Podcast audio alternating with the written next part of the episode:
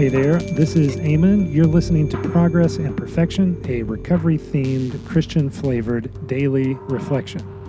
You can find us at progressandperfection.com. My God, my God, why have you forsaken me? Why are you so far from saving me from the words of my groaning? Psalm 22 1. Have you ever felt alone?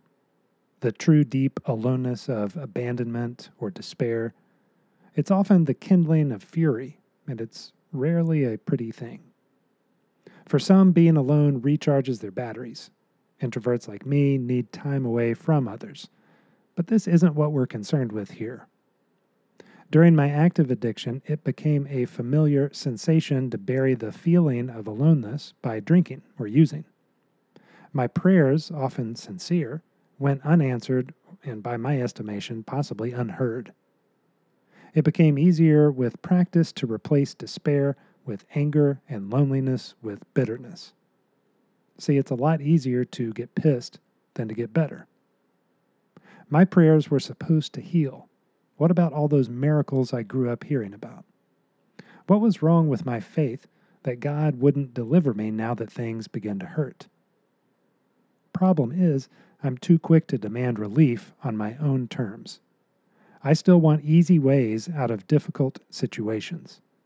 And my perception of time is limited by my ongoing humanity and present reality. God wasn't missing, I'd walked away. And then I'd gotten in a car and driven really far away. He was waiting. He is waiting.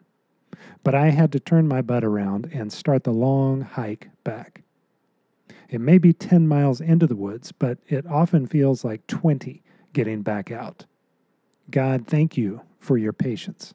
Give me strength to walk back to you. Hey, thanks for listening. Forward this to a friend who may appreciate it. You can find us over at progressandperfection.com, and we will talk to you tomorrow.